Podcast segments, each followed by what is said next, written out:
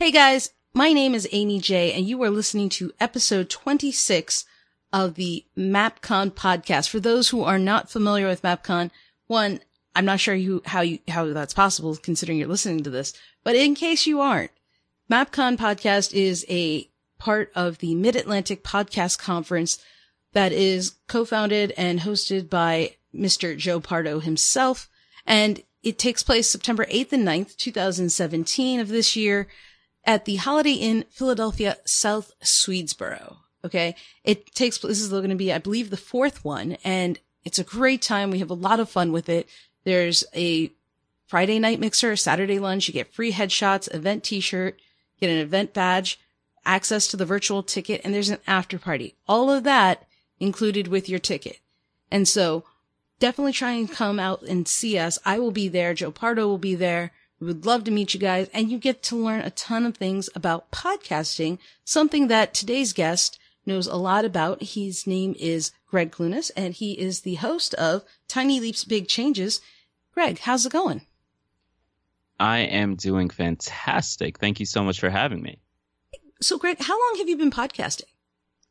Uh, overall, um, two and a half going on three years. It'll be three year, or actually no, it's, I, I completely lost track of time. It's June, so three years now. Congratulations. Thank you very much. That's awesome. So I think it's safe to say you've been podcasting a while. Yeah, absolutely. I'm. Going to go ahead and do that. How, what does that, how does that changed for you? First of all, actually, why don't you talk a little bit about your show? What is it? What, who is your audience? What does it do for them? Sure. Uh, so as you mentioned, I am the host of Tiny Leaps Big Changes. It is a personal development podcast ranked in the top 20 on the health charts on iTunes. Uh, I have no idea how it ranks on the Android apps. Um, I actually don't pay as much attention to them as I should. So apologies to any Android listeners. Um, but the whole point of the show was to change the way that we look at personal development. I um I got frustrated uh, with the space mm-hmm. about December of 2014, I believe, or 2015.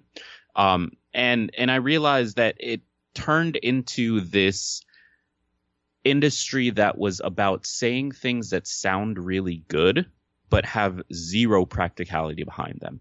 Uh, so you'd have gurus and Instagram coaches and, uh, 24 year old life coaches who can spit out a motivational quote and maybe ask a couple of questions, but weren't actually doing all that much to help improve people's lives. And as a result, legitimate people who could use personal development and could improve their lives viewed it as a scam. And and that's a dangerous place to get into because now you have people who need to improve their lives, sure, yeah. need to to move forward, but they're viewing the entire industry as a scam. And so they're not paying attention. They're not receiving the correct messages. And so they stay exactly where they are. And so I launched this show as a way to combat that and to bring uh, practical information to people as I learned it. Um, and, and so far it's done incredibly well. Uh, as I mentioned, we're, we're ranked in the top 20 consistently on the health charts on iTunes. Uh, we're doing 100,000 downloads per month. Um, and and each episode is currently doing between twelve and fourteen thousand. Uh, so it's it's going really really well, and people seem to resonate with this because I think there was that gap.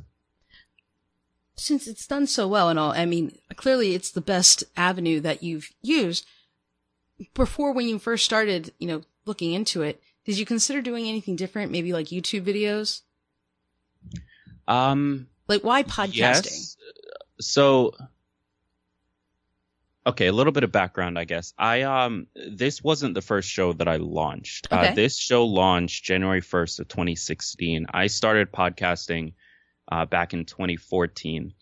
Um and I sort of just stumbled into the space. So obviously I knew about digital content and I was a content marketer at the time, mostly with blogging and some videos and I had always wanted to be a YouTuber. So I had all of these uh, YouTubers that I followed and uh, just loved the way they delivered content. But I stumbled into podcasting um, during the summer after I graduated college. I was at my first job bored out of my mind, uh, just looking for content, entrepreneurship stuff. And I, I, stumbled on this show, got addicted to it, and and he happened to have a course, and and so I jumped into that and was curious enough about podcasting to take the leap, learned how it worked. Uh, I had fortunately come from a sound engineering background prior to that, and so I used those skills and and and launched my first show, which was called Time to Launch. It was about uh, how to take your ideas and, and get them to uh, to market, I guess.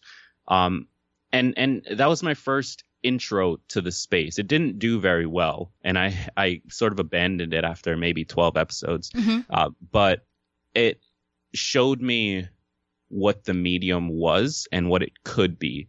Um, so when it came to this show, I just sort of I never really thought of you know, launching a YouTube channel or uh, launching any other medium for it because at that point I had launched two of my own shows. I had been working with clients at that point. I think I'd launched 20 plus shows for clients.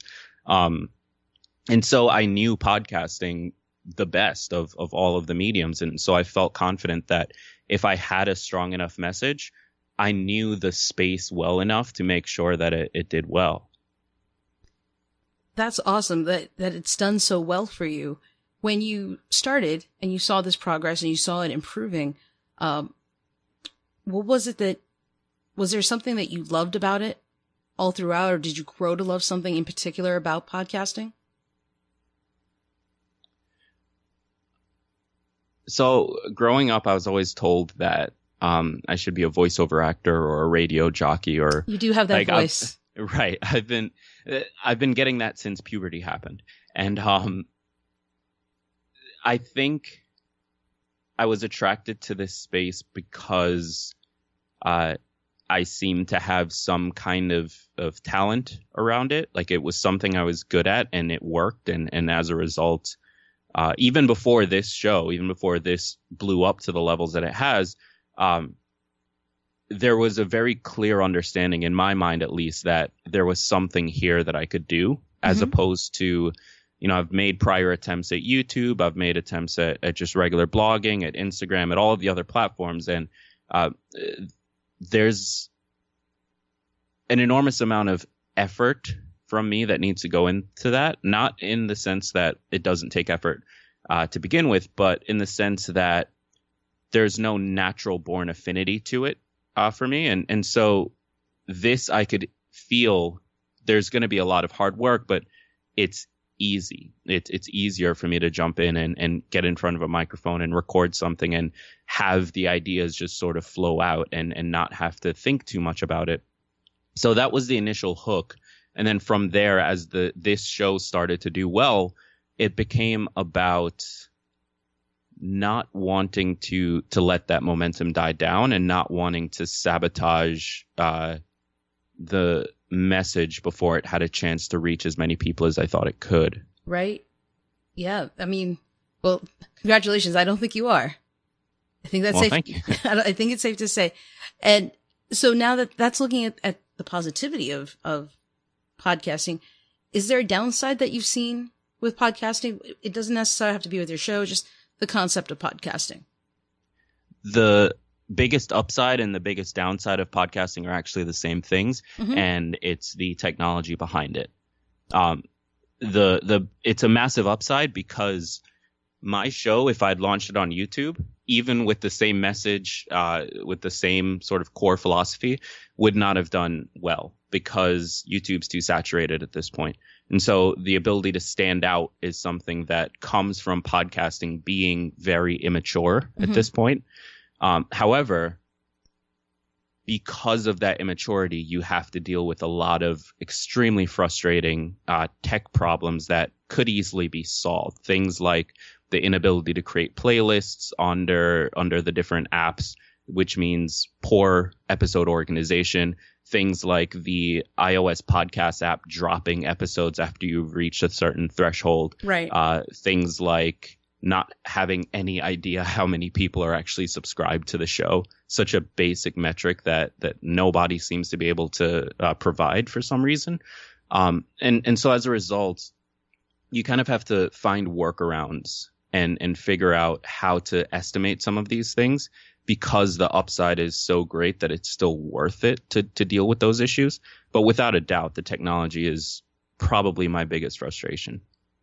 And I think it's a common one held by a, a lot of people in that, you know, especially with the statistics or lack thereof of meaningful ones, you know, it's a frustration, a natural frustration that people have.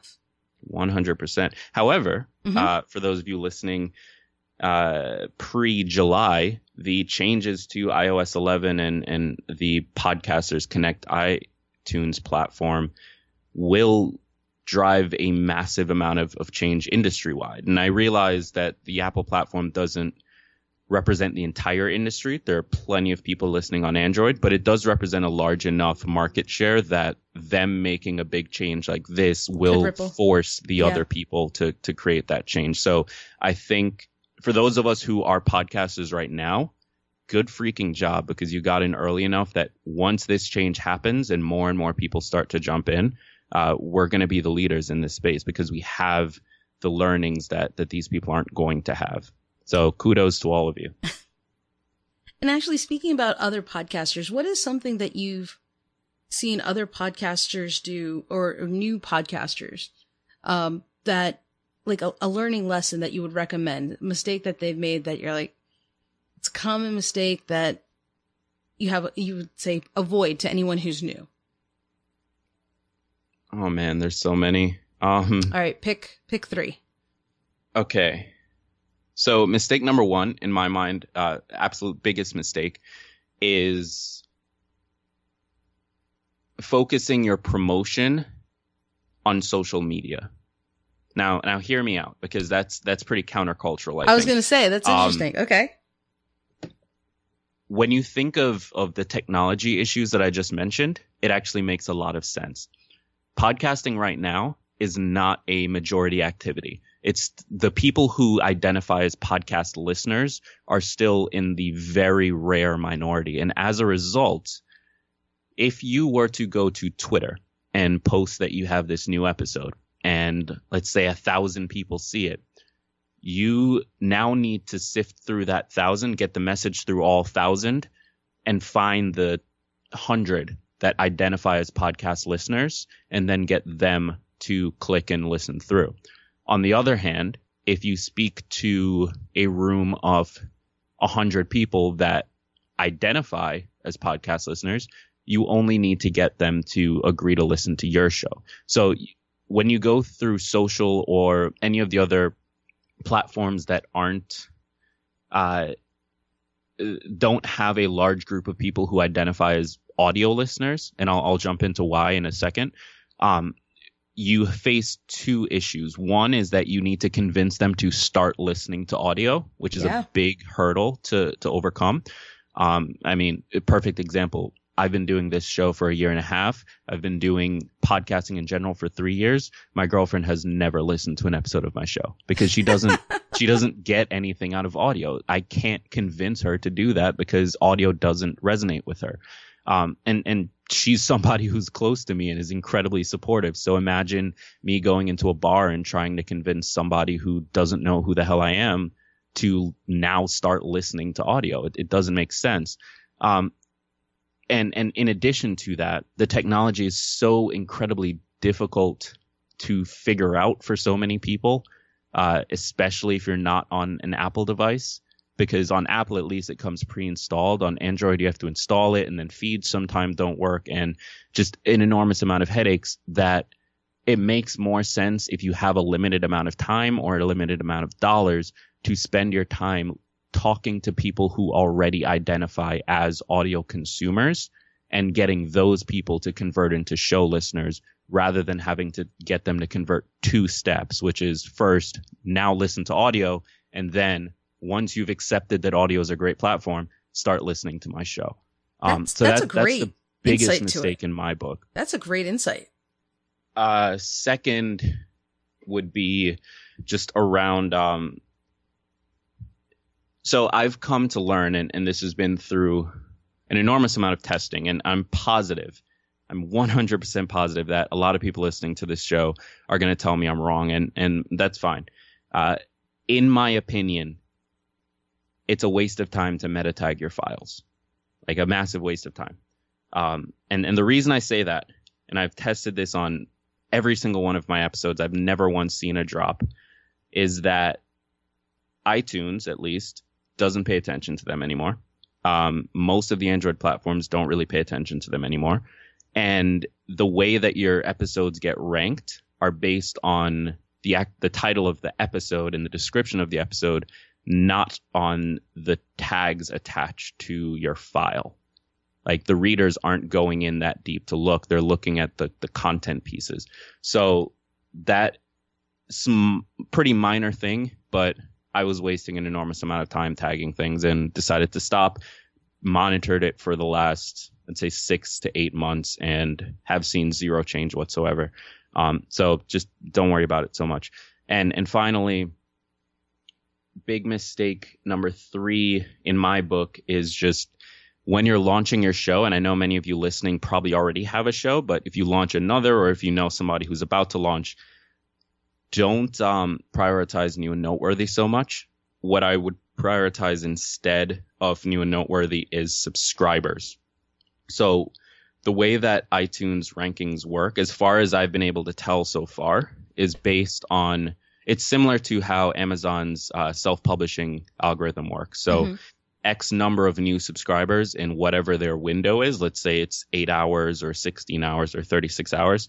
Uh, the shows that get the most number of new subscribers and downloads and some combination of that in this window gets ranked in that order. Um, that that insight has come from paying an enormous amount of attention to the charts and, and seeing how things are flipping around, seeing how my own show reson or how my own show reacts when I know that I've gotten an, an uptick in downloads or an uptick in exposure or, or, whatever it is, and just pulling some some inferences on uh, how these things get organized. I've I've come to learn that uh, the important factor for getting those rankings is going to be the number of let's call it engagement. So an engagement is defined as a new subscriber or a download and some combination of that uh, in whatever their window is. And if you focus instead of I want to hit new and noteworthy and like how do I do that? If you focus on how do I get more people to subscribe and, and the easiest way to do that is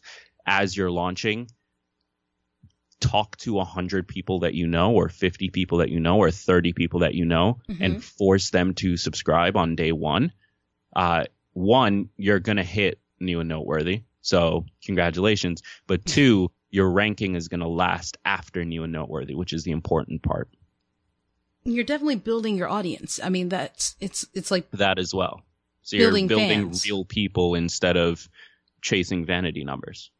Yeah and you know that's a good way of putting it. Vanity numbers. I mean, people, uh, it's like loyal listeners, right? Versus someone who's just listening and then won't tune in again.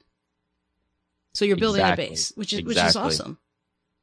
100%. And if I could throw a bonus in there, sure. I think, um, I, I did a post on this three or so months into this show. So last March or last April and actually got just a lot of negative feedback on the post. And since then, I'm looking back and realizing like the people who gave me that negative feedback uh, don't realize what they missed out on because I think that as podcasters, we need to start. Everyone talks about, you know, wanting to engage with our audience and uh, wanting to be uh, relevant and wanting to understand who we're talking to and yada, yada, yada but nobody's willing to just pick up the phone and call one of your listeners. And that's something that I did three months into my show. I took an entire month, booked off an hour every single day, and set up a, a Calendly link and told my listeners go to this link and book 15 minutes with me. And I, over the course of that month, I spoke with 45 different people, early listeners who are dedicated fans at this point. Um, and just learned who they were, why they were listening, what they what mattered to them. I literally told them we can jump on the phone and talk about whatever matters to you. like I didn't have a script or anything, a survey that I was going through. It was just who is this person and why does the show matter to them? And when I tell you like the amount of information that I personally got for future episodes in terms of what they're struggling with, where they are in their life, who they are, why they listen, how they found the show, so on and so forth, but also the just joy and delight that they felt being able to to speak to me. Not that I was was any kind of a celebrity and still am not, but or that you were selling they listen anything. to me and they hear me every day and being able to to have that live conversation with me like reinforced my show in their mind. And and it's it led to an enormous amount of referrals. It led to an enormous amount of reach that I can't even quantify at this point because I have no way of tracking it. So if I could throw one bonus in there it's Yeah. take the time to actually talk to your listeners. Take the time like stop polling stop with survey monkey and sign up for this email list and what is your biggest struggle as the first autoresponder question and all of the stupid tactics that we all do get on the phone and talk to somebody figure out what they care about ask them why what they're struggling with and and be a real freaking person and when you do that people respond to it That's great advice, And and I'd love that. You not that not just that you did it, but I mean the proof is in the pudding. That's amazing that you've built loyal fans and listeners from that because you you weren't trying to sell anything. You weren't trying to get them for anything. You really just reached out genuinely to get to know them. Exactly. And it works incredibly well. And if you think about it, one of the ways I was thinking about it when I, I came up with that was I'm a big fan of Stephen Colbert. Mhm. If I could talk to Stephen Colbert on the phone for five minutes, I would lose my goddamn mind. Um, and so while I don't think my listeners are as big a fan as me as I am of Stephen Colbert, I think that there is still something there to that connection. Sure. Sure. And I, I think it's a great idea. I never even thought about it. And now I'm just like, well, that's a good idea on how to kind of build a relationship and get closer to those who listen to your show. Exactly. I, I'm actually curious as to how many people do that. It's, it's probably something folks have done, but not a oft technique. I've Suggested. never I've never seen it anywhere else.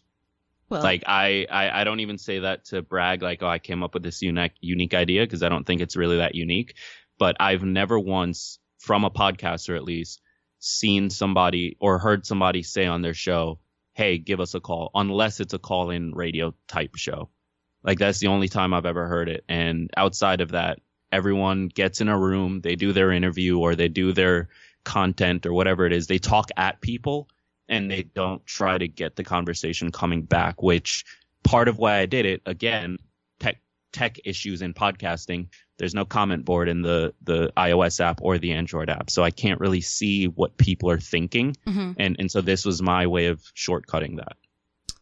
Well, it's a great idea, and guys, one you should take to heart. Think about. It. I'm, I'm, I know I am. So take that with you, what you will. But I think it's it worked really well for Gregg, and so, guys, uh, before we wrap up, let me just remind you again: MapCon is taking place September 8th and 9th, the Holiday Inn Philadelphia, South Swedesboro. If you're listening to this before July 1st, uh, tickets are $140. The virtual ticket is $40. And you can find all the information about the show, about the conference, the virtual ticket, the tickets and everything like that at podcastmidatlantic.com. Uh, get your ticket today. You don't want to wait. The price is going to go up, uh, at least once more. And then it is increased at the door. So don't wait for that. No point. We have a great lineup of speakers. They are on the website now, actually. And, um, we'll be getting up some information about the schedule and stuff more as we get closer to the event. Now, before we wrap up though, Gregg, you have any last minute, last thoughts for the listeners? Um, just don't underestimate the power of podcasting. Uh, I, I know you guys know that you have your own shows, uh, but I still to this day am surprised at the inbound things that I get. I mean, I, I haven't started selling for this yet. I haven't really monetized the show yet. Uh, that's something that I'm heavily focused on over the next 90 days. But I've gotten featured in major media press as a result of this show. I've gotten people making videos on YouTube saying that I've changed their life. I've gotten uh, people reaching out to me that have the potential to change my life, and and I won't divulge much of that because that's still under wraps for now. But there is an enormous amount of potential in audio, and it's only going to continue to get bigger, as I'm sure you all know, because podcasting is unique. It it sits in that space of you can't quite sit down and focus on the content you're consuming. And so what do you do? And and podcasting fills that perfectly. And and so as a result, you get an enormous amount of time in front of your audience. You get all of their commute time, you get all of their chores, you get all of in many cases their family time when when people are just sort of sitting around and, and listening to your show over their their Bluetooth speaker. Um, you get an enormous amount of time in front of your audience, and those people, I want to emphasize that word, have the potential to do a lot of things for you that you don't even know is is possible. I have listeners that are far more important than I am that have opened doors for me and, and continue to do that. Um, so so just don't underestimate it. Create the best work that you can and always show up even if you don't think the work is amazing because it's going to bring value to at least one person and that one person may have the power to change your life. Very well said, Gregg. Thank you so much for taking time out of your busy schedule to come on the show and just talk to us about podcasting. We loved it. And guys, we will catch you on the next episode. Peace.